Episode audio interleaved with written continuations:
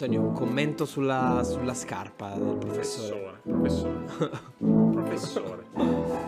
Camminata da professore. Buonasera professore, occhio hai la quantità infinita di cavi che... Benissimo. No, no. Prego, prego. Buonasera. Buonasera. Buonasera. Alla grande, lei come va? Se vuole mettere Avete cuffie- fatto cena o no? Noi No, non ancora, no. no, no, no, non E abbiamo la fatto- offrite dopo questa Possiamo, cosa sì, no? io posso anche offrirle un passaggio, so che deve andare... No, no, vuole- io ho la macchina, Allora ragazzi. posso. Invece no? finisce proprio. Se vuoi puoi, spinge- puoi spingere la mia macchina. Ma vuoi. volendo Quindi- si, si può provare. Oggi non sono andato neanche in palestra, Ah, né, ecco, né ecco, palestra né può- cena, ti quindi può si, può si può fare. Bene, allora, professore, lei intanto grazie per Diamine. essere qua. Ci ha connesso Antonella Frontani, che salutiamo. Ah, e- sì, certo. Ciao Antonella, grazie. Bene, allora. come, come sei trovata Antonella? Beh, spero bene. Se non, Dicono tutti così, Non poi. so, Ah, dipende da che rapporto avete voi due. Perché, visto che lei che ha No, si consigli- può- cioè, adesso nel non facciamo domande intime, No, no? no, no, non era una No, domanda no, no, nel no, senso no, che no, no, non, Pier non voleva no. non voleva esserlo. su- No, dai, non si sa mai. Era eh. per dire, era per dire cioè, se, se Certo. lei si fosse trovata male, probabilmente non, Ah, non certo. l'avrebbe No, magari dice vai tu che E non- per quello che l'ho poi magari mi richiamano, magari mi richiamano, anch'io vi mando qualcun altro. Esattamente, es- è esattamente quello che alla Giovanni, fine della puntata Certo, ci dirà certo, quanto sì, sì, odia la vi persona. mando che ci molta gente. Benissimo, benissimo. Allora, Federico, raccontaci tu di che cosa parliamo, anzi, Visto che hai studiato. Visto che sei tu, poi tra l'altro non lo sa, professore, ma la mamma di, di Federico, Ah, sì. la sua grande fan, Grande fan, grande la fan. salutiamo. Facciamo un e- saluto. sì, salutiamo. È così. La mamma, La mamma, la qui mamma. nessuno, no? Vabbè, Deve- vabbè. bisogna essere il nonno, No, no, ma come no, soprattutto no, no. il nonno No, che... no, è che odio quei podcast in cui dicono io sono veramente un suo grande No, fan. no, no, non- non ti sforzare. Quindi lascio perdere. Però, però sicuramente, sicuramente ci fa super Certo, piacere. certo. Federico, vuoi dire qualcosa al professore, a tua mamma? Non so, chi vuoi? Sì, sì, mia mamma è professoressa di matematica Bene. e quindi di Ah, conseguenza beh, è no, ovviamente, certo, certo. Gioca in ovviamente casa. super Prevenuto. Gioca Sì, in certo, casa. certo. Bene, allora, Fede, vai, è il tuo momento. Che cosa diremo questa sera? Racconta davanti al professore cosa abbiamo preparato perché lei non sa niente. Io non so della- niente in Eh, generale, Ah, ma in- in in particolare due. anche in Di questo. che cosa succede? Abbiamo scelto un titolo un po' Ah, beh, creativo ok, sì. che si chiama Temi caldi con odi freddi. oh, Mol- oh, È oh. divertente. di- Gliel'avano mai fatta questa? Sì, no, gag? molto, molto Sì, amo- amori caldi giocavano. Ah, amori odi caldi. freddi, amori caldi. Eh sì, ah, carino, molto Ah, carino. ah, eh, molto. mol- molto, molto carino. Allora, quindi noi in effetti, eh, spiegando questo titolo, Mhm. cercheremo di trasportarla tra temi un po' più caldi, un po' più scottanti in questo preciso momento storico e stemperare con delle domande un po' più Certo. leggere. La prima domanda ne Quindi abbiamo... parleremo dell'Eurovision e poi stempereremo con la guerra in Ucraina, per esempio. Allora, pe- pensi che... O forse L'Eurovision viceversa. in caldo. realtà, esatto, in realtà eh, la prima domanda fonde un po' queste due. Sarà, sarà una questione di, non so, di, di sublimazione de- della materia. Ci troviamo. un- Allora, abbiamo parlato tanto di questa prima domanda, Sì. in realtà, tra di noi. E alla Eh sì, fine. se uno parte col piede sbagliato, Eh, poi Esattamente, si quindi rovina tutto. no? Precisamente, abbiamo deciso di far partire Jordi con, con questa prima Caliamo domanda. Già l'asso. Caliamo, esatto. Vai Gio, raccontaci, cioè, ehm, facciamo questa domanda che è a tema Eurovision indubbiamente, ma vai, falla tu, non voglio Eh, dire la, di la più. chiamata al professore l'ha già contestualizzata, Eh, sì, sì. quindi sicuramente tutti sappiamo appunto che l'Eurovision è stato vinto dall'Ucraina e, e questa vittoria è stata ricevuta da una parte almeno dell'uditorio con un po' di malumore per il fatto che forse abbia potuto prevalere in un contesto principalmente artistico un fattore politico. La domanda il, il punto su cui ci interrogavamo e su cui vogliamo interrogarci anche insieme a lei è quanto in realtà, fuori dallo stupore, abbia senso considerare contenuti artistici, non solo musicali, di, loro- di qualunque forma, come un qualcosa di completamente distante, privo di connotazione politica, sociale, di messaggio, o se invece in realtà più o meno celati, sotto sotto la forma d'arte abbia sempre in sé una qualche forma di esposizione in quel senso. Sì, io premetto naturalmente che eh, dell'Eurovision so soltanto che c'era e eh, fortunatamente ero fuori nel weekend, quindi non ho nemmeno dovuto eh, avere a che fare fisicamente con la gente, anche se mi sembra che già sabato ci fosse un sacco di gente vicino al inferno. Valentina e non mi chiede, non avevo capito, Valentino, non avevo appunto, ah vedi tu, eh, avete fatto successo qua, naturalmente no, quindi ti sei preso ma nel castello del Valentino. Magari, No, magari. no, no, Via Valperga. Però deciso- dopo l'Eurovision ho deciso di cambiare Ecco, casa. esatto, e è, troppo, è stata la goccia. Valentino. Però questa era una premessa, appunto, io ho soltanto letto i titoli dei giornali, naturalmente non ho guardato la, la trasmissione. E il fatto, a me non stupisce il fatto che ci sia un collegamento tra la politica, per esempio, in questo caso particolare la, la musica, no? oppure più in generale le arti, la letteratura le- e così via. Mi stupisce che eh, in realtà eh, lo si faccia in una manifestazione che è una manifestazione, no- non vorrei dire di regime perché poi sembra brutto, no? sembra fare un, po' un un collegamento no? e un paragone con altri, con altri stati, ma è assolutamente convenzionale. Cioè io vengo da, ovviamente da un'eredità completamente diversa, ricordo 50 anni fa, gli artisti altro che facevano politica, no? pensiamo per esempio a uno come Bob Dylan no? o eh, tanti altri magari meno famosi e ancora più impegnati, Pete Seeger a cui lui si eh, ispirava per esempio e così via. Però quelli erano eh, in realtà i critici della società. E certamente non si sognavano di andare in televisione, soprattutto nelle televisioni diciamo istituzionali, meno che mai in Eurovision, meno che mai presentare le proprie canzoni con l'introduzione del capo di Stato, no? cioè addirittura no? come se Nixon avesse detto "Ah, adesso qui abbiamo no, un cantautore che ci racconta queste cose.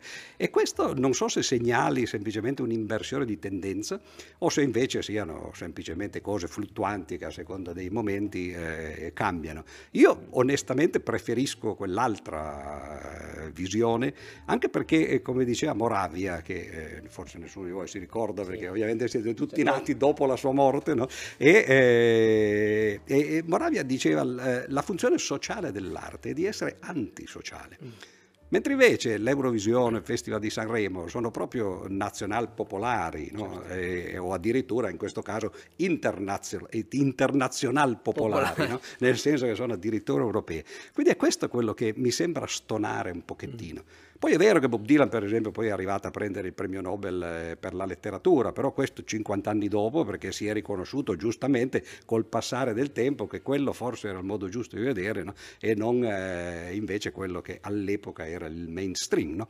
Comunque poi avete visto come Bob Dylan ha trattato la fondazione Nobel no? senza manco rispondere al telefono, no? non riuscivano a parlare, poi non è andato perché aveva un impegno precedente, non si capisce bene quale, Che- quale che impegno, impegno potrebbe avere. avere uno che dice dovresti Era ritirare il mio nome, ma no, avevo invitato due amici a cena, quindi no, non ci vengo. Quindi questo è il, il- eh, però come ho detto è, è un, è un pre-giudizio, che, che dico dopo, quindi un post-giudizio, però io non ho visto gli spettacoli, cioè, ho visto soltanto delle foto sui titoli dei giornali, anche questo mi è sembrata una cosa un po', eh, un po' strana. Eh, quelli che hanno vinto l'altro anno a Sanremo, come si chiamano? I Moleskin, credo, no? io eh, uso la Moleskin, quindi più o meno mi ricordo il nome no, in questo modo. Questa gliel'hanno Eh, fatta firmare no, per no, dirla. No, per- no, no, no. sponsor Ah, Moleskine. uh, No, ma non è un problema. non so- non sono Fedez, sono andato una volta a Fedez e vedevo che metteva sempre l'acqua con, eh, No, con- con- con la cosa No, no, davanti, no? rubinetto. No, eccetera. No, No, però io non ho Moleskine. Però diceva anche questi no, che eh, in realtà no, fanno queste cose che sembrerebbero essere trasgressive, si mettono una catena al collo, no, vanno a torso nudo,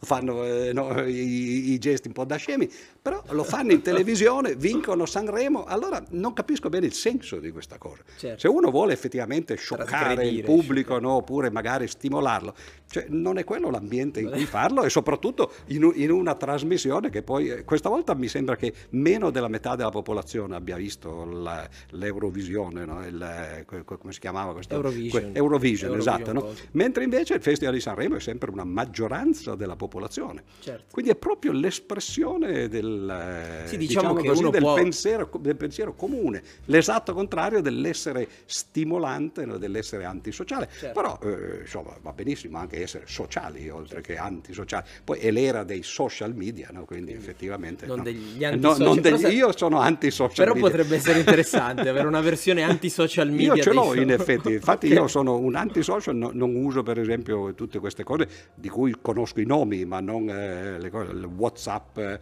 Instagram. Instagram non so. lo usa. Eh, chi? No, uno- Instagram una- non lo usa. Instagram, no, so Perché che. C'è una fanpage, perché Eh. c'è una fanpage del professore che Ah però- sì, so che c'è sì, qualcuno le usa a nome mio, ma non... Ah, ok. non- no, non è lei. Io l'unica cosa che uso è YouTube perché quello, vabbè, ci sono i, eh, le conferenze che spesso vengono registrate Certo, certo. E, e allora c'è un canale in cui si mettono le conferenze. ma- Avevo, avevo il massimo che ho fatto di Ma social. Messenger. Niente. Messenger non sapevo nemmeno che esisteva. a dire- Beh, no, uso eh. però gli- i messaggi, sì, gli sms. Ah? Sì, ok. certo. Sì, quelli li uso, vabbè, certo. sì. Anche la carta, sta, la carta Spero- e, spero e- che- e la penna, no? queste cose qui, che è un social media di altri tempi, ma comunque anche quello molto Spero importante. che comunque no? la commissione del Nobel non provi a contattarla via Instagram perché potrebbe Ah, no, essere, no, potrebbe Ma, essere ma nemmeno per telefono, perché Eh, tu pensa che il telefono è un... problema. è un-.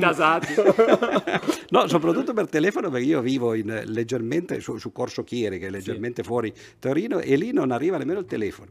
Quindi ogni tanto sento tuc, tuc, tuc, tuc, che arrivano alcuni messaggi perché c'è una fluttuazione della rete e, e mi arrivano i messaggi, ma in genere li, li- li ricevo quando esco e fortunatamente la maggior parte è ormai passata, di, dice devi fare questo entro due ore, no? Ormai era ieri no? e, e così via. Senta, invece, professore, venendo ai temi un Ecco, pelo più cioè. caldi, diciamo, eh, quanto è importante la logica e la matematica in guerra? Cioè, mh, pensando mh, ad esempio all'esempio di Turing, quindi a come eh, decriptare Ah, dei certo, messaggi e certo. quanto questa cosa è efficace e quanto oggi mh, questa cosa è fondamentale, proprio... Beh, questa è una bella domanda e tra l'altro eh, sarebbe importantissimo anche che eh, lo sapessero, per esempio, o se la ponessero questa domanda coloro che invece eh, eh, controllano o, o fabbricano, diciamo così, i media tradizionali, cioè i giornali, le televisioni no, e così via. Perché eh, il racconto della guerra che si fa è un racconto che, che- che è vecchio di 150 anni, anzi se uno legge Guerra e Pace, che non a caso no, come titolo appunto andava in quella direzione, Tolstoi è vero che sono 1500 pagine, raramente si arriva fino alla fine, no? ma nella fine del libro, cioè nelle ultime 200 pagine del libro, con disperazione del suo editore, il quale gli diceva ma Leone, no, Liev, no, hai già scritto 1300 pagine, c'è ancora bisogno che aggiungi qualcosa, no? Te- temeva che la gente poi non comprasse, all'epoca si compravano eh, ogni settimana, no? credo che Certo, uscissero, a ogni episodi. mese, no? a episodi, no? eccetera. E lui eh, cominciò a meditare su come aveva raccontato la storia, dicendo attenzione perché eh, non vorrei avervi dato l'impressione che eh, la grande- le grandi guerre napoleoniche che, che erano state fatte nel 1805-1812 da Napoleone contro la Russia, l'Europa che all'epoca entrava no, eh, in Russia, dice eh, n- non erano uno scontro fra Napoleone e lo zar Alessandro I, no? Perché se fosse stato quello sarebbe stato un duello, no? Se semplicemente bastava che sul confine no, con una spada o con, con una pistola non si sparassero. Eh, la guerra era tutt'altro, era per esempio 500.000 persone, 500.000 francesi che entravano in Russia e, e- e poi ne sono usciti 30.000, no? gli altri 470 hanno diciamo così fertilizzato la, eh, la- la- la Santa Madre Russia come la chiamano loro perché per loro la Russia tra l'altro è il- quello che per noi è l'ostia consacrata, questo è molto interessante, noi pensiamo, noi cioè, insomma no, eh, i nostri connazionali pensano che nell'ostia consacrata ci sia il corpo e il sangue di Gesù, ma loro eh, invece che hanno un cristianesimo diverso pensano che l'incarnazione si sia fatta nel suolo effettivamente della Russia, per questo la chiamano Santa Madre, ma comunque no? Chiamano Matiuska, se non sbaglio. cioè, Ma- certo, no? e, e- e Tolstoi dice non è quella la, la- la storia, la storia è il contributo di tutte le persone che hanno effettivamente eh, combattuto oppure anche soltanto eh, in qualche modo hanno partecipato a questi eventi. E quello che a me piace è che quelle ultime pagine, appunto quel centinaio di pagine finali, lui si chiede, dice ma come si fa? Queste- sono così tante queste persone che hanno, che hanno partecipato alla guerra che potremmo quasi considerarle infinite. no? E il loro contributo di ciascuno è così piccolo che potremmo considerarlo infinitesimo. E come facciamo a sommare un'infinità di infinitesimi? no? Si pone questo problema. Ma lui aveva studiato, dice, ah, ma se chiediamo ai matematici, effettivamente, loro hanno inventato un'operazione che si chiama l'operazione di integrazione, no? e oggi la si fa anche ne- nelle superiori, no? gli integrali e derivati. Sì. L'integra- l'integrale è quello, no? una somma infinita di contributi infinitesimi. E lui dice allora la storia è quello. Allora noi dovremmo, da un certo punto di vista, raccontare la guerra in quel modo. no? In parte lo si fa con le cronache, quando i giornalisti vanno a vedere, ti fanno vedere i particolari, il bambino che muore, il ponte che salta, il fosforo che arriva, no? come vediamo in questi giorni. no? Ma soprattutto c'è quello che dici tu e che Tolstoi ovviamente non, non conosceva, cioè dietro a queste azioni militari c'è una pianificazione che è studiata esattamente come si studierebbe per esempio il percorso per tirare un razzo sulla Luna. Non è che uno fa un razzo e poi dice "Sper- speriamo, Speriamo che, che arrivi." se, se- se lo tiro questa sera non vada in direzione, no? cioè bisogna calcolare esattamente questo. Ora, quello che serve per calcolare la traiettoria del razzo è, è- è noto, no? è, la, è la meccanica newtoniana, no? l'astronomia, il moto dei pianeti, eccetera. Quello che serve per calcolare i, eh, gli obiettivi, diciamo, che le varie parti in causa hanno, è quella che oggi si chiama la teoria dei giochi, che è una, una teoria, non è tanto quella di Turing, Turing che tu hai citato, lui eh, era nel controspionaggio Turing, quindi cercava di decifrare le comunicazioni dei tedeschi, l'enigma, tra l'altro, eh, visto che siete giovani, eh, eh, adesso mi accorgo che però questo non è, non è giovane, forse alla maniera vostra, ma c'è stato un film molti anni fa che si chiamava Enigma, non è il gioco dell'imitazione che è venuto Ok, molto dopo, ma Enigma che negli anni 90 raccontava già questa storia e faceva vedere questa macchina che usavano i tedeschi.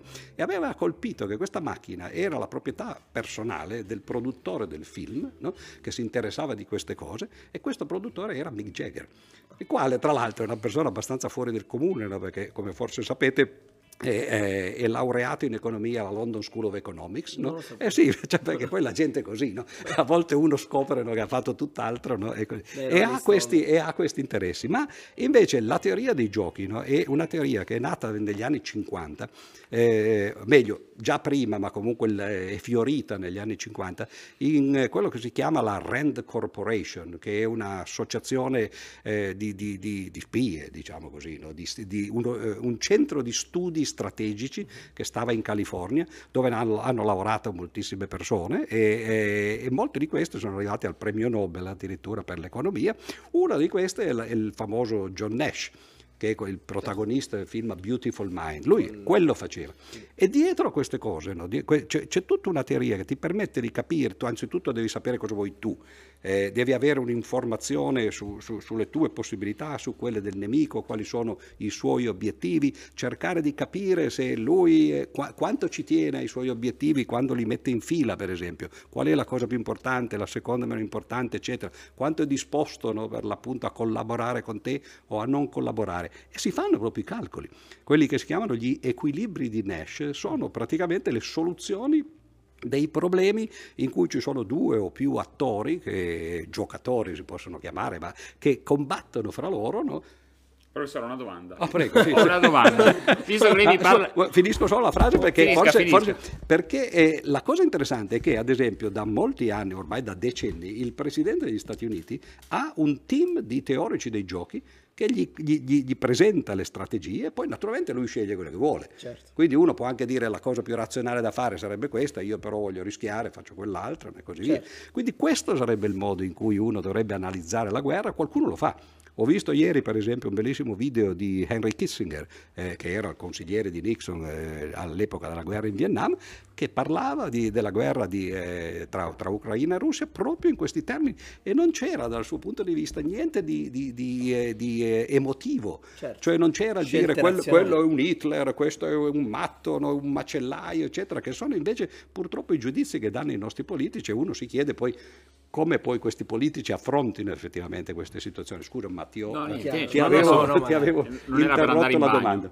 Ah, no, posso andare in bagno? Pier, Gio- chiaro, Pier. Giorgio, ne approfitto del tuo essere matematico e Sì. faccio una domanda che in realtà arriva dalla- dal- dai, dai nostri colleghi, perché ognuno di noi ha scelto una domanda da, da- Ah. da proporti. Cosa dobbiamo fare quando una ragazza non ci calcola? Non vi?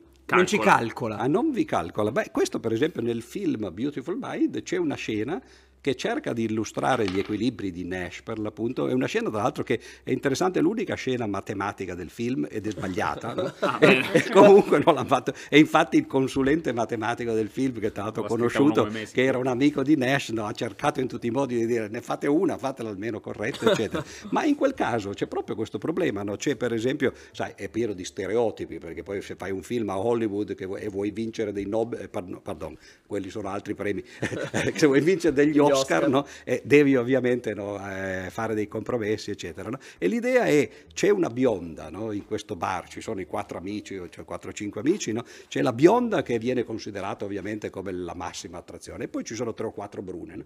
E allora loro cominciano a discutere, dice cosa dobbiamo fare. Se andiamo tutti verso la bionda, naturalmente poi quella si trova troppi contendenti no? e non ci va con nessuno. Poi però noi non possiamo no, rimediare ed andare con le brune, no? perché quelle dice, ah brava, io sono una seconda scelta, eccetera. Come E allora, cosa, e allora cosa facciamo? Tutti noi andiamo ciascuno da una bruna, quella rimane così no, con un, un palmo di naso no? e questa è l'idea no, loro che eh, eh, secondo loro sa- sarebbe la teoria dei giochi. Mentre invece la teoria dei giochi ti dice che gli equilibri sono, eh, è, un modo sottile di dire, no? gli equilibri di Nash sono quel- quei comportamenti che tu fai quando eh, c'è una situazione appunto di confronto come questa. E dopo che uno ha fatto le sue mosse, uno dice, ah guarda, se avessi saputo che tu facevi la mossa che hai fatto, io comunque avrei fatto quello che ho fatto lo stesso. Allora sono soddisfatto del... cioè in altre parole non avrei cambiato anche se tu eh, eh, ti, ti fossi comportato appunto in un altro modo. E questo invece non è un equilibrio di Nash, perché ovviamente quando tutti vanno sulle, sulle brunette, no? Eh, uno dice, ah, se avessi saputo che tutti andavate verso le brune, Io andavo io andavo verso la bionda, no? quindi l'er- c'è l'errore. Però è così che si analizzano queste cose, nel, non so se la domanda è No, stata no, risposta. molto chiaro, no? molto chiaro. Quindi Comunque vincono nel- i matematici, cioè hanno più probabilità di vincere Certo, i matematici certo, anche certo. in amore. Bene. Quindi i matematici Ma non solo, più, il- diciamo. il- quello non è tanto amore perché sai quando fai i calcoli, non- forse l'amore è quello che tu fai indipendentemente dal, Dal eh, calcolo, dalla dal freddo razionalità, eccetera. Però Darwin, ad esempio, che a un certo punto si era posto il problema di se doveva sposarsi oppure no, lui fece una cosa simile, ovviamente era metà dell'Ottocento, no? quindi eh, tempi diversi, non c'era ancora la teoria dei giochi, prese semplicemente un foglio che è rimasto, ha fatto due colonne, no? Eh, eh, motivi, motivi per sposarsi, motivi per non sposarsi. Ed è divertentissimo andare a leggere le cose, perché uno dice motivi per sposarsi, per esempio, e certo dice quando uno eh, dice si sposano, ci sono alcuni vantaggi no, abbastanza evidenti, eccetera, però svantaggi, dice ingrassa, per esempio, se sposa naturalmente una che sa cucinare, no, e va avanti così. no. E alla fine l'argomento vincente è stato poi che, che scrive questa cosa che oggi sarebbe assolutamente scorretta dal punto di vista politico, ma dice, ma sì, dice, una moglie in fondo è sempre meglio che un cane. e alla fine si è sposato e ha avuto tra l'altro un certo numero di figli, tra l'altro un matrimonio anche felice, perché poi non è detto che questi calcoli, adesso non so, ci sono anche delle signore qua, non sono sicuro che siano da... Non si offendono, Non credo, so. credo non si offendono. Comunque l'ha detto Darwin, ragazzi. Ha detto cioè, Darwin, insomma, io non, non è non che sono, stiamo... non sono responsabile di quello che pensava Esatto. Darwin nell'Ottocento. C'è un po' di revisionismo storico su quello che è stato detto, cioè qual- qualunque libro tu, uno legga dall'Ottocento al Novecento ci sono delle, dei primi Novecento ci sono delle cose che oggi valuteremo come delle bestialità, insomma voglio dire... eh, Ma sai, bestialità dipende perché nel caso di Darwin ovviamente lui No, studiava di là le bestie, Darwin, no? no. quindi Cioè, effettivamente no, quello che, Probabilmente. è, è quello che si chiama il darwinismo sociale, Sì. no? è proprio quello. Lui eh, aveva eh, una visione del mondo, compreso l'uomo, no? cioè anche della società umana, che era, eh, lui diceva l'uomo in fondo è un animale e quindi eh, noi ci comportiamo come animali, abbiamo degli istinti esattamente come gli animali, anzi lui sosteneva che in fondo, soprattutto con gli animali simili a noi, no? le scimmie antropomorfe e, e specie vicine a quelle, no? in fondo è soltanto una questione di gradazione. no? E il darwinismo sociale è per esempio non nascondersi che siamo eh, animali aggressivi anche. Certo. Se uno l'aggressività la vuole nascondere, la vuole semplicemente mettere sotto, sottoterra, no? è, è- è un fuoco che però ribolle no? e continua a star lì, prima o poi, poi queste cose esplodono no? come una, Se Ned una Flanders pentola. ci ha insegnato qualcosa dei certo, Simpson. certo, certo, esatto. Quindi forse sarebbe più sensato accettare il fatto che in fondo noi non siamo responsabili del fatto che il mondo è così. Certo. I credenti de- devono- possono prendersela con Dio? Eh, il creatore. I non credenti non se la prendono con nessuno e dicono vabbè eh, la natura è così, però se uno accetta il fatto che abbiamo certe qualità e anche certi vizi, forse poi li possiamo incanalare meglio che non rimuoverli, far finta Certo. che non ci siano e poi lasciarli esplodere come per esempio appunto esplodono in guerra. Certo. Ma allora, mh, visto che ah, siamo passati attraverso dei temi freddi, questi sono i rumori degli abbonamenti, non possiamo Oh. prevedere. Ma eh, qui quando fa così uno si è abbonato. Uno si è abbonato. E io prendo una percentuale o no? Se vuole, credo che la percentuale sia molto bassa. scindere il centesimo, No, sì. Credo, tun, che, tun, tun, credo che se le offro il caffè mi deve dare il resto. Ah, sì, però, no. però volendo si può, si può fare. può no, provare. invece abbiamo. eh, torniamo un po' su un tema caldo. Gio, eh, la- Caldo? sì, la domanda che mi hai fatto prima mi piaceva, mi piaceva. Non la domanda che hai fatto a me, la domanda che volevi fare al professore. Sì, sì. Penso che abbiamo anche messo già sul tavolo tutti, Eh, tutti i temi che per ci permettono. Non si può dire molta carne al fuoco perché No, sarebbe po- esatto, poco cioè- corretto in questi giorni, no? Appunto. Assolutamente. E peraltro, forse anche la persona più qualificata, il professore, a cui chiedere esattamente questa cosa. Ora, io qua di solito nel nostro gioco delle parti rappresento un po' la parte scientifica, semplicemente perché quella è la mia estrazione. Fino Tu, a... tu cosa hai fatto? Sono ho un dottorato in neuroscienze, adesso faccio Ah, ricerca bravo, in bravo. università, Ah, sono ah, un borsista di ricerca. Fino a mm, due o tre mesi fa, noi. fino a due o tre mesi fa, Tu sei un calciatore invece, lo Sì, vedo dalla magari. Fisioterapista. addirittura della Lui nazionale. Lui è un fisioterapista nazionale. Addirittura della nazionale. Arriva da lavoro, quindi Ah, sì, è, sì. è la sua Que- tuta da lavoro. Questo che puoi, fre- puoi fregarli tu. esatto. Uno pensa che abbia la tuta. e- la certo. io che invece non ho la divisa del Eh, eh, dipartimento, certo, vado certo. sotto mentite Eh, spoglie. eh, sei in borghese. Esattamente. Ma appunto, fino a un po' di mesi fa, dal mio punto di vista, consideravo che forse il tipo di ricerca della verità più complicato in assoluto fosse la ricerca della verità scientifica. E penso che, bene o male, sia un pensiero condiviso abbastanza dai più. Cioè è molto complicato arrivare a comprendere la verità che sta dietro la scienza. Dopodiché, interrogandomi però nelle ultime settimane sugli avvenimenti odierni, ho cominciato a chiedermi se forse in realtà non sia molto più complicato arrivare a capire la verità della narrazione degli eventi sociopolitici, storici di questa natura. Cioè, è vero che è difficile comprendere il meccanismo biologico dietro all'insorgenza di una patologia, ma so che la verità è lì, non ho gli strumenti per arrivarci, li creerò magari e ci si arriverà. Diversamente è molto difficile riuscire a capire qual è stato veramente l'avvenimento, ad esempio, che può aver scatenato un conflitto o quali possano essere i veri accordi tra le parti che stanno dietro. E come si fa ad arrivare a quella realtà lì? Cioè, forse in realtà è ancora più complicato perché o si interrogano i diretti interessati e non c'è garanzia che dicano la verità, oppure forse non ci si arriva mai. Quindi volevo estendere questo ragionamento a lei e sapere se le due cose sono comparabili e se effettivamente è forse più difficile orientarsi oggi piuttosto che com- fare ricerca. ecco. Ma io credo che l'equivoco nasce dal fatto che si usa la stessa parola per cose che sono molto diverse fra loro. Cioè si usa sempre la parola verità. Solo che ci sono tanti tipi di verità, eh, ciascuna delle quali è, è via via, no, c'è una gradazione, diciamo così, no, di verità, e, e si parte dal- dal- dalle verità, eh, uno può considerare più alte, ma comunque può girare la, la- la cosa, no? ma eh, l- quelle più, eh, da un certo senso, da un certo punto di vista, più facili da eh, verificare e soprattutto eh, più eh, eterne, nel senso che momento- nel momento in cui tu hai stabilito una di quelle verità, quella è e rimane così in eterno, no? a meno che uno se la dimentichi, no? però quelle sono, sono le verità matematiche. Perché? Ma perché le verità matematiche te, te le fai dentro la tua testa, no? non c'è bisogno di niente di fuori in fondo. Tu eh, parti tra l'altro da degli assiomi, quindi non ti chiedi nemmeno se poi queste corrispondono a qualche cosa di concreto nel mondo, fai delle deduzioni logiche, no? se le cose sono corrette, non- insomma non, non- c'è niente di strano. Molti trovano molta difficoltà in questo tipo di, di, eh, di- di scoperta della verità, ma è la verità forse la più semplice, la più chiara, no? la, la- la- la più lampante. La verità scientifica è già un gradino sotto o sopra, no? Eh, diciamo, perché eh, in realtà eh, richiede qualche, qualche appello all'esterno, al mondo esterno. Cioè tu non- non- la, la scienza non te la fai soltanto dentro la testa, ci sono dei casi rari, per esempio la relatività generale che Einstein effettivamente ha fatto eh, immaginandosi a occhi chiusi come il mondo avrebbe potuto essere, no?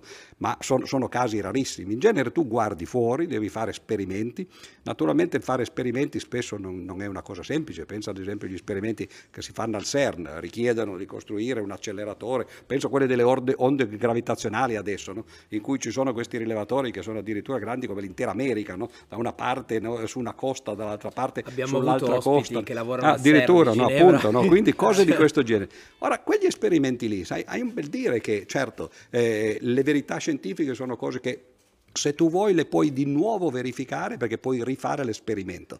Ma sai, costruirti un CERN personale, rifare l'esperimento no, e così via, sono cose che costano miliardi, tu in fondo incominci a, a delegare a qualcun altro, loro ti dicono che le cose sono andate così, che gli esperimenti sono stati fatti no, e così via, c'è, c'è in certo senso un po' di fede no, che incomincia ad entrare in, questo, in questa nozione di verità, però perlomeno c'è qualcosa di oggettivo, effettivamente altri possono farlo e spesso si fa perché non, non- non ci si fida ovviamente di un unico esperimento, no? si cerca sempre anzi di, di falsificare, di vedere che le cose sono effettivamente andate così, cercando di far vedere che magari quelli avevano sbagliato, eccetera. E questa è la verità in un certo senso scientifica. Quella di cui parlavi tu però è la verità storica. No? Ora, la verità storica, prima di tutto, non si basa su esperimenti, non è che uno fa una guerra per vedere come le cose vanno a finire, no? La guerra c'è no? e qualcuno te la deve raccontare. Il problema è che lì c'è, c'è un appello alla fede e alla fiducia, diciamo così, dei testimoni, tra virgolette, molto maggiore. no? E, e- e tra l'altro poi basta fare degli esperimenti, no? cioè quando tu eh, assisti a un evento e poi chiedi a 10 persone che hanno assistito allo stesso evento che cosa è successo, cosa hanno visto, eccetera, ti accorgi che i testimoni spesso vedono cose diverse fra loro, addirittura a volte addirittura opposte. E la verità storica, poi soprattutto quella del passato, no? più il passato è remoto, come fai a verificarla? Qualche storico ha lasciato scritto delle cose, ok? E come facciamo a sapere che lui effettivamente ha scritto quello che aveva visto, in buona fede, non ha voluto manipolare no? e così via? Faccio un esempio, no? che poi è recente no? e quindi in un certo senso eh, eh, lo, lo- lo si poteva eh, confrontare diciamo con i fatti reali. C'è stata la guerra in Vietnam, come voi sapete, negli anni eh, 60 e 70, la guerra in Vietnam è durata, prima c'erano i francesi, eccetera, ma parlo di quella americana. E gli americani eh, sono stati per vari anni in Vietnam prima che venisse ufficialmente dichiarata una guerra da parte del congresso. Il momento in cui lo si fece era, mi sembra, il 65 e fu invocato un famoso incidente che si chiamava l'incidente del Golfo del Tonchino. Si disse che eh, c'era stata una nave americana che era stata affondata dai vietnamiti e allora questo è stato l'oltraggio che ha permesso al presidente Johnson di chiedere al congresso eh, la, la- la dichiarazione di guerra e loro con quello no, sono entrati ufficialmente in guerra. C'è stata un'invasione del Vietnam, nel mom- momento massimo erano più di 500.000, di nuovo gli stessi di Napoleone, no, soldati americani in Versati Vietnam. no? E la cosa interessante è che all'epoca il segretario di Stato, pardon, il segretario della difesa americano era McNamara, eh, che poi venne cantato in certe canzoni da Simon e Garfunkel, venne identificato come eh, la guerra in Vietnam.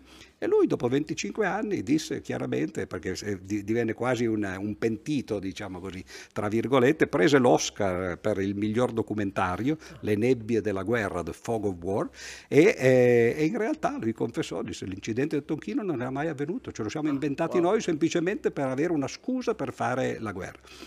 E allora ti accorgi che le cose succedono così. Oggi noi diciamo, ah, il macellaio no, ha voluto no, intervenire, no, ci sono i nazisti in Ucraina e così. Questo magari tra 25 anni o tra 50 o tra 100 o mai no, verremo a sapere quali sono le reali motivazioni di sotto. no? E, eh, poi ovviamente basta vedere il, eh, i due resoconti o i tre resoconti che vengono fatti, no? perché il terzo sarebbe quello dei paesi non allineati. Se uno guarda per esempio le televisioni indiane, ci sono dei servizi bellissimi, no? però uno vede una grande nazione come l'India che in realtà guarda alla Russia da una parte e all'America dall'altra come due cose che sono eh, equidistanti da loro no? e, e- e quindi vedono le cose appunto no? in una maniera diversa da tutte e due. no? Però eh, se, se- tu senti la campana russa, allora loro dicono, eh, in fondo no? la Nato sta arrivando, adesso poi tra l'altro in questi giorni con la Finlandia e la, e- e la Svezia che entrano, arriva fino a, a casa nostra no? e noi questo non Per lo possiamo accettare minaccia, no? e così via. certo. Dall'altra parte questi dicono ma no, la Nato è una- un'associazione difensiva, no? uno poi gli dice ma difensiva, il Kosovo per esempio siete andati a invaderlo, l'Afghanistan non era poi tanto difensivo, siete stati vent'anni lì fino all'altro anno no? e adesso invece no, questo non va più bene. Cioè, e- e a seconda che tu ti metti da una parte o dall'altra no? hai delle visioni diverse e credere che ci sia una verità in questo, no? perlomeno che ci sia qualcuno che ha ragione o che ha torto, è una cosa mh, abbastanza difficile. No? Cioè, ognuno ha le sue ragioni, no? eh, certamente noi quando diciamo ragione eh, sottointendiamo il fatto che si, si, sia dalla parte della verità, ma in realtà sono soltanto i nostri interessi. Ovviamente dietro c'è l'America che sta perdendo il ruolo egemone eh, de, dal punto di vista economico. Per esempio il trucco che ha usato Putin eh, in questi tempi, che fa pagare il gas in rubli, no? è stata una pugnalata. Se, se, uno sente i telegiornali della CNN, per esempio, o della Fox News, ancora meglio, che è una, un canale, eh, diciamo così, all'opposizione in questo momento rispetto al governo eh, democratico degli Stati Uniti, ti accorgi che eh, far pagare le, le, le, fonti energetiche con una moneta che non è il dollaro, e, e questo è come dare una pugnalata ovviamente al, alla moneta che è stata quella di riferimento dai, dai tempi del famoso trattato di Bretton Woods no? negli anni 40. E, e l'America sta perdendo queste cose, quindi la reazione quasi istintiva che ha avuto nei confronti di Putin, il tentativo di unificare l'Europa insieme alla Nato, e di dire noi vogliamo andare fino alla, alla vittoria, no? alla sconfitta, vittoria nostra e sconfitta di, di, Putin e semplicemente se uno lo guarda dal di fuori il tentativo, forse anche un po' disperato, no? di una potenza che sta cedendo il primo passo alla, alla, Cina no? e, e, che però eh, sta cercando di fare il possibile per, per salvare queste cose. Chiaro. Federico, io, sì. vai. Io, professore, ho letto, spulciando un po' sulla sua pagina Wikipedia, che eh, nel 2012 ah, lei... Instagram ha Wikipedia. Esatto, esatto. No, è Wikipedia, come tu sai, come tu sai li fanno... Solo, li fanno no? Raccontano gli altri. Si autoalimenta. Va, cioè. esatto. Vai. Io ho letto appunto che nel 2012... Anzi, scusa, posso sì, certo, certo. interromperti subito, certo, prima certo. ancora che cominci. A un certo punto cioè, ci fu qualcuno che cominciò a dirmi, ma hai mai visto, questo sarà 10-12 anni fa, forse anche di più, no?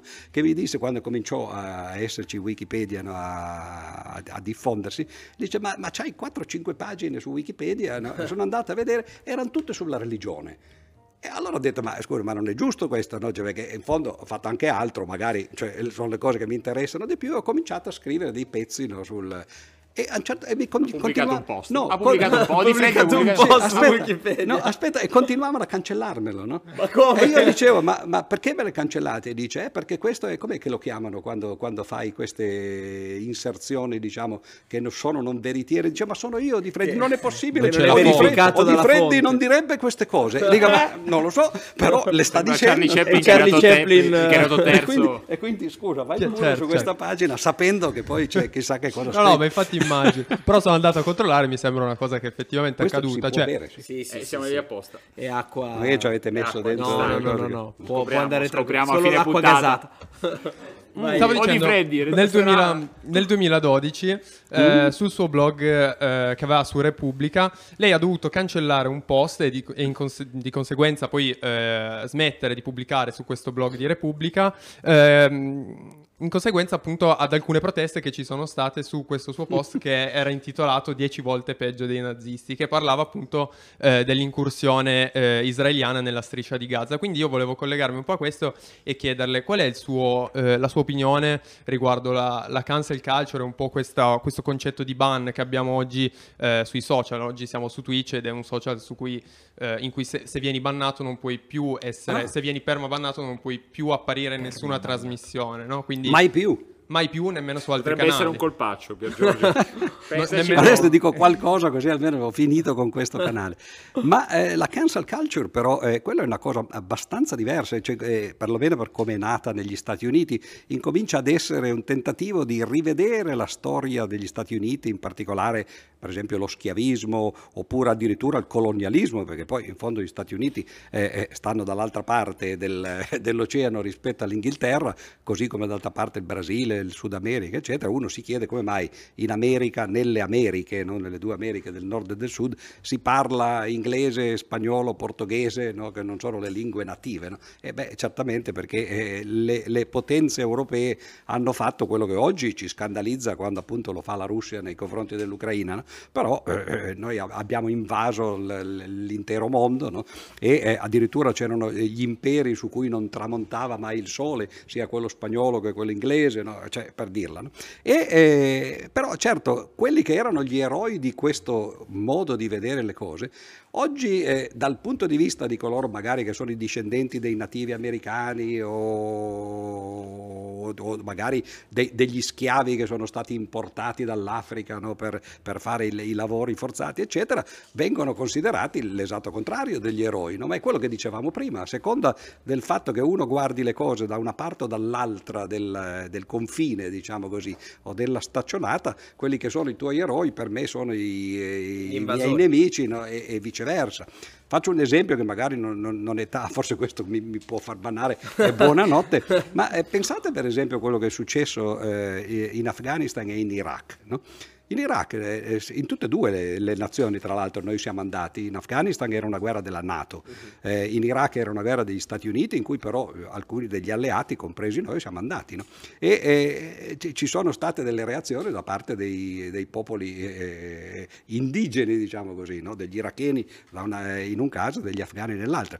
E I famosi eroi di Nassiria cioè che erano, non, non, so bene se fossero dei carabinieri, ma comunque erano esercito italiano, che a un certo punto sono stati fatti saltare in aria no, in un attentato. E come è stato presentato questo attentato qui da noi? Ovviamente no, come un atto terroristico no? e, e, sono morti de, delle persone che sono diventate appunto degli eroi al punto che ci sono delle strade intitolate agli eroi di Nassiria. Però se uno le guarda oggi e dice ma gli eroi di Nassiria dal punto di vista degli, degli iracheni erano eh, come i russi dal punto di vista de- degli ucraini, no? oppure no? Cioè, in fondo eh, eh, so- sono gli invasori che arrivano dal di fuori in un, in, in un paese che, che, ha una popolazione diversa, no? oppure come erano i nazisti da noi quando, quando, quando l'Italia è stata invasa, diciamo così, eh, nel, nel 43 dopo la caduta del, del fascismo. Cioè, quindi eh, eh, il problema è che, che, che, non c'è una visione cor- corretta, dipende se, soltanto dai punti di vista da, da, in cui tu ti metti, no? E, allora quello che è per te l'eroe, appunto, no, per l'altro è il villano, diciamo così, e, e viceversa. E allora eh, la, la, la, cancel culture è il tentativo di, di dire che quelli erano eroi secondo una visione che all'epoca era imperante e che oggi invece però è cambiata, la, la, maggioranza la pensa diversamente e cessano di essere eroi, bisogna tirare giù le statue. Tra l'altro anche i nostri fanno quella fine, perché a Columbus uh, Circle a, a, New York, dove è cominciata questa cancer culture uh, alcuni anni fa, il primo tentativo è stato quello di buttare giù la statua di Colombo, il quale sta agli inizi della scoperta dell'America, no? che non è intitolata a lui ma ad Amerigo Vespucci. E, è chiaro che per quelli che stanno dalla parte dei nativi, quello è, è, è stato il momento cruciale in cui eh, sono stati invasi. No? O si potrebbe tirare giù le, le, statue di Cortés o di Pizarro al sud. Eh, dell'America no? e, così via. Quindi eh, la cancel culture è una cosa relativa, ma tra l'altro vi, vi dico una cosa divertente perché perlomeno dal mio punto di vista. Eh, eh, io, io, ho fatto delle, delle conversazioni con, con, Benedetto XVI, no? domani esce il mio libro no? eh, ufficialmente eh, in queste conversazioni, e anche con, con, un Papa è la stessa cosa. No? Io sono un ateo, lui un Papa, è ovvio che il mondo lo vediamo in due maniere completamente eh, eh, opposte. E tutti e due diciamo e crediamo di, di, di cercare la verità. Infatti il titolo del libro è In cammino alla ricerca della verità, che è un'espressione sua, che lui usa continuamente. E io un giorno gli ho fatto notare questa cosa interessante, no? che eh, se uno prende eh, l'espressione la verità, no? queste otto lettere, a seconda di come tu le rimescoli, cioè se fai degli anagrammi, un modo di eh, rimescolare la verità è rivelata che è esattamente il modo suo. No? Per lui la verità è quella che c'è scritto nella Bibbia, che arriva dal, eh, da, dalla voce di Dio, eccetera. Eh, il matematico la vede esattamente al contrario, no? cioè rimescola le lettere in un altro modo no? e diventa relativa. E allora perché è relativa? Perché io dimostro in base agli assiomi che mi pongo, se cambio gli assiomi ovviamente cambiano anche i teoremi, no? E se uno vuole continuare no, a giocare, dice rimescola ancora e uno degli anagrammi della verità è evitarla. e alcuni stati vanno ancora oltre perché c'è un altro anagramma che è vietarla. No? E, e, e, allora questa è l'espressione no, di quello che è la verità. Che cos'è? E, già, già, anche questi giochi linguistici in fondo no, ti fanno vedere, no, questi non significano nulla naturalmente, sono solo dei, certo. delle combinazioni, però eh, racchiudono l'essenza di questa cosa. La verità è rivelata, come credono i, eh, i, religiosi, e che quindi ci sia una verità superiore che tu non puoi mettere in discussione perché sta scritta sulla Bibbia. No? E qualcun altro dice: Sì, scusa, c'è scritto sulla Bibbia, ma se cambio libro, no? magari ci, sono altre verità, no? è relativa rispetto alla, al, al libro a cui te, tu ti riferisci. No? Ma Quindi... a proposito di, di, verità, appunto, c'è una cosa ah. che... non di verità, o meglio, di verità imposta. Quale, quale? No, di verità Poi tu imposta. lo sai che nel processo a Gesù, no? sì. Eh, ammesso che sia mai esistito, perché quello anche si può mettere in discussione, tra l'altro la cosa interessante, è difficile parlarne con un papa perché ovviamente quello lo tocca nel vivo, no? però eh, i teologi ad esempio protestanti sono quasi tutti d'accordo sul fatto che eh, l'esistenza di Gesù, perlomeno come la raccontano i Vangeli, no? è, è, molto dubbia no? certo. e soprattutto non, non, credono assolutamente che siano mai successi i miracoli che vengono raccontati e, e, così via. E durante il processo comunque a Gesù, eh, come è scritto in uno di questi testi, appunto dei Vangeli, eh, arrivò il eh, governatore romano eh, Pilato e Gesù che amava parlare no, come, come, parlava Einstein no, per grandi frasi, no, così, e lui diceva io sono la verità e la vita, quello l'ha fermato subito Pilato e gli dice che cos'è la verità? E poi dice il Vangelo e girò i tacchi no? e se ne andò senza aspettare la risposta. Perché un romano no? non, non, era interessato a queste cose filosofiche, no? che cos'è la verità. Me ne vado, tu parli di quello, io non ti sto manco a sentire. Certo. Comunque, scusa. No, no, no, ma... allora, eh, ponendo per assurdo... Ecco, un... Eh, andiamo ovviamente sul tema freddo. Uh, Viaggio su Marte. Lei ah. fonda una colonia, ovviamente per assurdo, una colonia di 100 individui e lei è l'unico a preservare la memoria, quindi la memoria della società che eh, ha preceduto quella colonia, diciamo. Come si comporterebbe? Proverebbe a eh, dare una direzione oppure eh, lascerebbe stare, quindi eh, immaginerebbe più un percorso così di, di autosuggestionamento. Del... Ma come sono divisi? Cioè, sono 99 donne e io solo su Marte no, che devo fare questa colonia. La composizione la può scegliere. La colonia come nasce? Perché non è che anche lei. su Marte non si fa miracoli. Giustamente. No? No, lei li porta, cioè lei proprio eh. porta Ah, io porto un condottiero che... Esattamente. un carro alato. Esatto, tro... e, e quindi può comporre. quello è già successo. Per esempio quello che è successo con i padri fondatori quando sono partiti dall'America, dove tra l'altro i padri fondatori erano gli, eh, de, de, de, degli eretici, diciamo così, erano contrari alla religione ufficiale, andati, erano i puritani, quelli che oggi noi chiamiamo ancora così, e che però già li, li, l'aggettivo ti dice che idee avevano, quando ti dice qualcuno sei un puritano non vuol dire proprio che hai la testa squadrata, quelli li hanno mandati con le caravelle, dice andatevene negli Stati Uniti, che all'epoca non c'erano, no? dice là ci sono gli indiani, fateli fuori, no, ma non rompete le scatole a noi. No? E, e, quello è quello che succede, cioè va un piccolo gruppo di, di persone e colonizza il, eh, il, pianeta, diciamo così, o in quel caso il continente, fa fuori quelli che ci sono, perché magari poi uno arriva su Marte, ci sono anche i marziani con certo. cui devi fare i conti, no? e poi però ti fai tutta un'idea no? di come, eh, il, da, da dove arrivi quali sono i tuoi miti no? e così via. Su Marte purtroppo temo che non ci si andrà molto, molto presto, perché c'era questa missione, lo sapete, che si chiamava ExoMars, uh-huh. che era una missione congiunta eh, europea e russa. E due giorni dopo la guerra, dopo l'inizio della guerra, è stata immediatamente cancellata. Banita. Questo anche fa pensare che ci sia una programmazione dietro, perché mi pare strano che eh, cioè uno può farlo eh, dopo un po' di tempo, no? ma che basti iniziare una guerra per cancellare queste cose. Mm. Comunque è stato cancellato il programma completamente. Molti altri programmi di eh, collaborazione con i russi sono stati dirottati perché ad esempio alcuni semplicemente usavano razzi, vettori russi per sonde magari europee così, allora quelli vabbè si possono prendere eh, razzi di, di, altro tipo. No? Però eh, interessante, ma è, adesso c'è Musk che vorrebbe eh, andare. Eh, sì. no? Ma da quello che ho capito però eh, bisognerebbe chiedere a qualche esperto, sembra che comunque missioni umane su Marte ci vorrà ancora molto tempo. Hanno provato a fare, eh, a tenere qualche astronauta per parecchi mesi, credo addirittura più di un anno il, il recordman, e ci si accorge che, che ci sono de, delle difficoltà fisiologiche. Sì proprio. Eh. E, e, poiché una missione su Marte do, dovrebbe durare 3-4 anni almeno, eh, ci vogliono 7 mesi andare, 7 mesi a tornare, poi non è che uno va, tocca e, e torna indietro, no? cioè cominci, fai qualche cosa, quindi al, almeno qualche anno.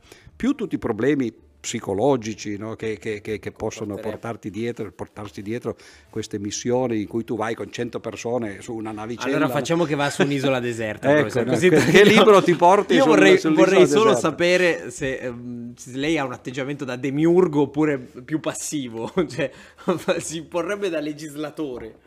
In realtà in genere poi uno i miti se li fonda Ogni volta che c'è una nuova, una nuova certo, tra virgolette, comunità. civiltà o comunità, meglio, meglio più, un termine più neutro, ti fondi, eh, ti, ti, fai i miti fondatori. In fondo i libri religiosi sono quello. Certo. Se tu leggi la Bibbia, ad esempio, e la leggi in maniera spassionata, ti accorgi che quello è la storia di un popolo che conquista i, una, una, parte del, del, della Palestina dall'epoca, no? del, del, Medio Oriente, e, e, la conquista nei modi eh, che racconta, tra l'altro, no? che erano gli stessi. Questo vi dico una cosa interessante, sempre legata ai colloqui con Ratzinger, perché il condottiero di questa conquista era Mosè, come tutti voi sapete, no? e eh, ad un certo punto, eh, parlando con Ratzinger, io avevo tirato fuori l'idea che in fondo eh, la vera violenza nasce quando, eh, quando uno è, è, un monoteista, qualunque sia il monoteismo. Cioè, monoteismo per definizione uno solo può essere vero, se ce ne sono due o tre, come adesso ci sono, no? gli, ebrei, i cattolici, pardon, i cristiani e gli islamici, tutti e tre monoteisti, ma è, è, insomma uno al massimo è vero no? e gli altri due devono essere falsi. No? E quindi dicevo, secondo me il monoteismo è, è intrinsecamente violento perché quando tu dici c'è un unico Dio ed è il mio, e tu dici la stessa cosa, dici sì c'è un unico Dio ma è il mio, e certo quello no, incomincia a... Che poi il Dio combattere. dovrebbe essere lo stesso anche per Ma mica religioni. tanto, perché poi sono versioni diverse, no? il, il, Dio ebraico è molto antropomorfo ancora, no? il, il, Dio cristiano è addirittura un uomo, e, e, e, il Dio islamico invece è completamente astratto. Qualcuno sostiene per esempio che Padre, Figlio e Spirito Santo siano in fondo le tre divinità delle tre religioni, il Padre è il Dio del dell'ebraismo, il figlio è il Dio del cristianesimo e lo Spirito Santo è Allah, no? la, è appunto è la, la, la, terza, la, terza, persona. No? Ma comunque no, l'idea era che eh, il, il, monoteismo è violento, uh-huh. intrinsecamente, quindi se tu sei monoteista prima o poi, poi farai guerre di religione e infatti non è un caso che sono le tre religioni che si sono combattute in tutte le possibili combinazioni, no? due alla terza, otto tipi di guerre possibili, una delle quali è la pace invece in cui non si combatte ma è e allora lui mi disse, ancora peggio, andando a, a soffiare sul, sul, fuoco, dice, ah, ma c'è già qualcuno che l'ha detto prima, no? un tedesco che è un egittologo che si chiama Ian Aslan. No? E io non lo conoscevo, o meglio, lo conoscevo come egittologo, avevo letto un libro che si chiamava Mosè l'Egizio, perché c'è questa t- idea che Mosè arrivasse, fosse il figlio di uno dei, dei, dei, faraoni, o magari di un principe della corte dei faraoni, eccetera. E poi mi, mi, mi, disse Ratzinger, ma c'è addirittura ancora di peggio, perché questo Asman ha scritto recentemente un articolo in cui analizzava un romanzo di Thomas Mann, che si chiama La legge, che fu chiesto a Thomas Mann di scrivere durante la seconda guerra mondiale, quando ormai si, si era capito che i nazisti ce l'avevano con gli ebrei, no? e quindi eh, l, addirittura si pensava che l'ebraismo potesse essere in pericolo no? come, come, religione, perché eh, c'era un tentativo di, di, di sterminio. Ma eh, Thomas Mann aveva già scritto un, un libro enorme in quattro volumi volumi che si chiama Giuseppe e i suoi fratelli. Aveva preso un, un episodio del Genesi, l'aveva dilatato, credo fosse 2000 pagine, no? un libro meraviglioso tra l'altro. No? E gli chiesero perché non fai la continuazione, no? fai il libro sull'Esodo, su, su, Mosè, di modo che in qualche modo teniamo alto il, il nome de, degli ebrei. E lui scrisse questo libro e Asman dice, però se uno lo legge, eh, il racconto che, che, che, che, si legge nell'Esodo eh, ti presenta Mosè come se fosse un nazista. Cioè, perché? Perché in fondo faceva quello che facevano i nazisti. Lui arrivano, il popolo ebraico, no, in un posto dove ci sono altre popolazioni, ah, ma Dio me l'ha data, no, e quindi ammazzo tutti quelli che ci sono, no, organizzo un esercito, tra l'altro, che mi permetta di conquistare la Terra Santa e così via. E l'idea è, eh, Mosè era come Hitler. E io torno a casa no? E dico, ma è interessante perché chissà cosa ne pensava Hitler di questa storia, no? però è un po' difficile perché la storia... Però, però, no, non glielo si può chiedere, ma qualcuno gliel'aveva detto, chiesto prima. E vado su, ormai su internet non si trova di tutto, c'erano le conversazioni che lui aveva fatto con un poeta e queste conversazioni si intitolano appunto no, Mosè e il bolscevismo. Cioè Hitler pensava che Mosè fosse come Lenin No? e allora qui vedi di nuovo no? che a seconda del punto di vista, no? cioè tu guardi Mosè, Mosè certo. gli israeliani lo vedono come il loro profeta, se tu non sei ebrei, ebreo, no? dice eh, ma a me sembra che questo fosse un po' nazista, no? quell'altro dice no, no, dice che è nazista, quello era un comunista, un bolscevica no? e così via. E questo che cosa ti fa capire? Ti fa capire che quelle tre persone, probabilmente Mosè, Hitler, Hitler e Lenin, sono tre facce di, di una stessa realtà, sono dei condottieri che devono forgiare il loro Stato, no?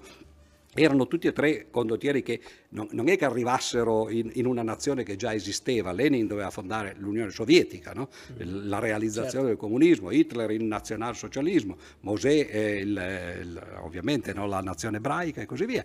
Se vuoi fare quello lo devi fare a spese di quelli che stanno intorno a te e lo fai con i mezzi che sono necessari, come dicevamo prima, dal punto di vista della teoria dei giochi o della teoria politica certo. per raggiungere l'obiettivo. E quindi anche queste guerre molto più piccole, per fortuna, che oggi stanno, perché poi noi facciamo un gran cancan sulla guerra in Ucraina, però eh, io una volta in una delle trasmissioni su Twitch, qui non mi hanno però ancora bannato, ma magari se lo ripeto di nuovo questa sera, Proviamoci. avevo fatto un parallelo no, di dire, ma certo noi ci guardiamo le televisioni, ci scandalizziamo del fatto che siano morte ormai durante questa guerra migliaia di persone, decine di migliaia di persone, no?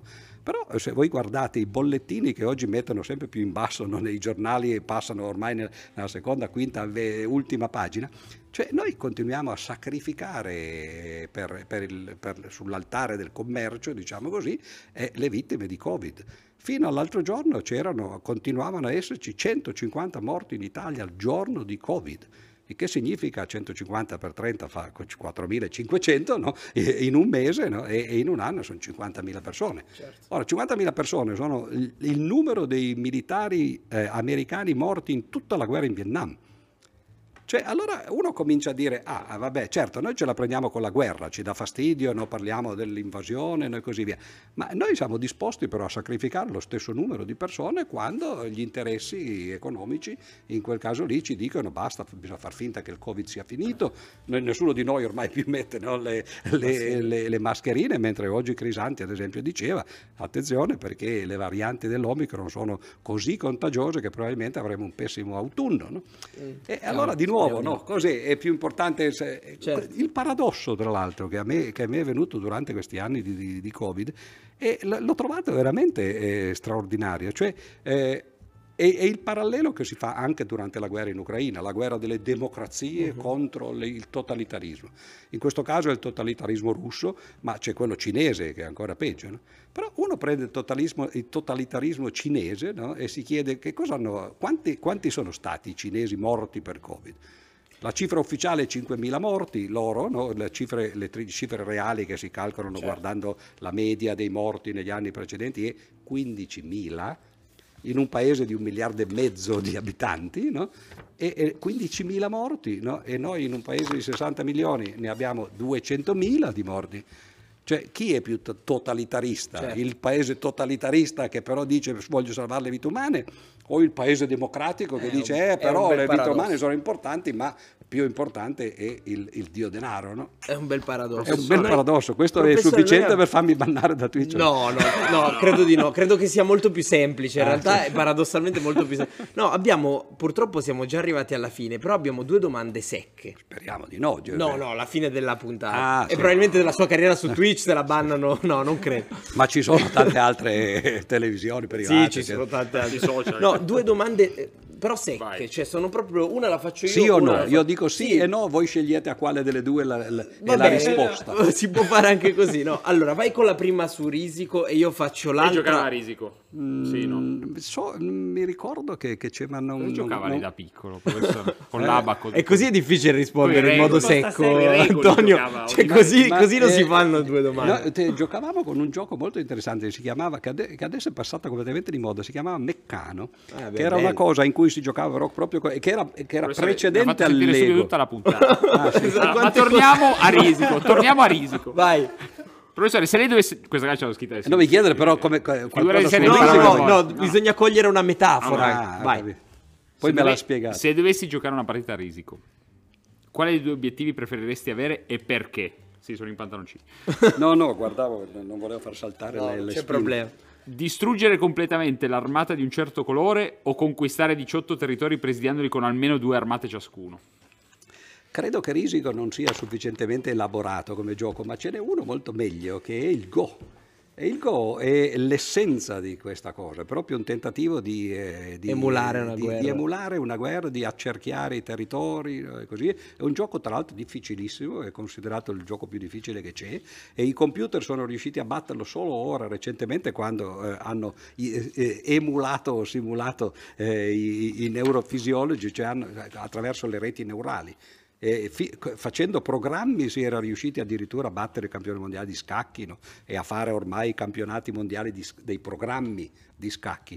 E adesso c'è questo programma che si chiama Alfa Zero, eh, che poi è diventato AlphaGo ed è un programma straordinario perché è una piccola rete neurale, un piccolo esempio di quello che noi abbiamo nel cervello, no? con pochi livelli di, eh, di, neuro, di, neuroni, gli hanno detto quali erano le regole del gioco no? e, e, lui ha cominciato a giocare contro se stesso e in quattro ore, eh. quattro ore è arrivato al livello del campione mondiale dei programmi di eh, scacchi. No? Dei Natali sereni passavano, si giocava a tombola. E, lei... e quindi lei pre- preferisce la dinamica imperialista, vado e distruggo quello, oppure no, più, no, più... Io credo che la, che la, vera tattica sia questa qui dei giapponesi e, e dei cinesi, che poi il, il, gioco del Go è in realtà un gioco cinese che poi i giapponesi hanno portato alle estreme conseguenze, cioè di, di anzitutto avere tempo, mm. eh, non pensare okay. di, di, dire ah, il 9 maggio dovremmo finire, no? come si diceva che Putin eh, voleva fare, lo dicevamo noi naturalmente, no? certo. cercando di entrare nella sua mente. E invece Bisogna avere, certo, che poi è quello che hanno fatto i vietnamiti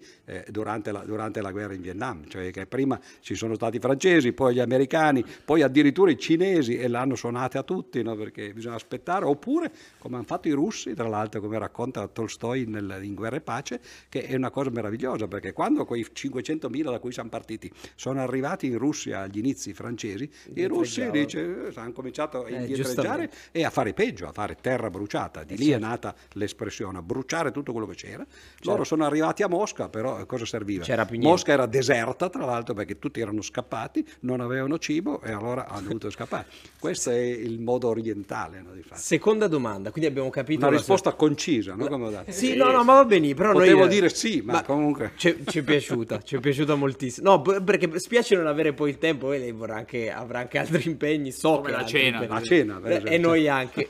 Ma la seconda domanda invece ci tengo particolarmente. Sì. Lei si Beh, trova... dovevi farla agli inizi però, no? No, no, eh, no, no, perché do... ma, lei, ma, lei, ma, lei, quando va al ristorante e mangia, cosa mangia per ultimo? No, ma se quello Antonio, che scusa, adesso siamo arrivati che... alla mia domanda lascio quello che mi piace. Lasciami no, fare. Eh, giusto, giusto. Allora, poi magari arrivi, sei pieno e non... Eh, no, eh, questa, questa, è una filosofia di... Ma torniamo alla domanda di Giacomo.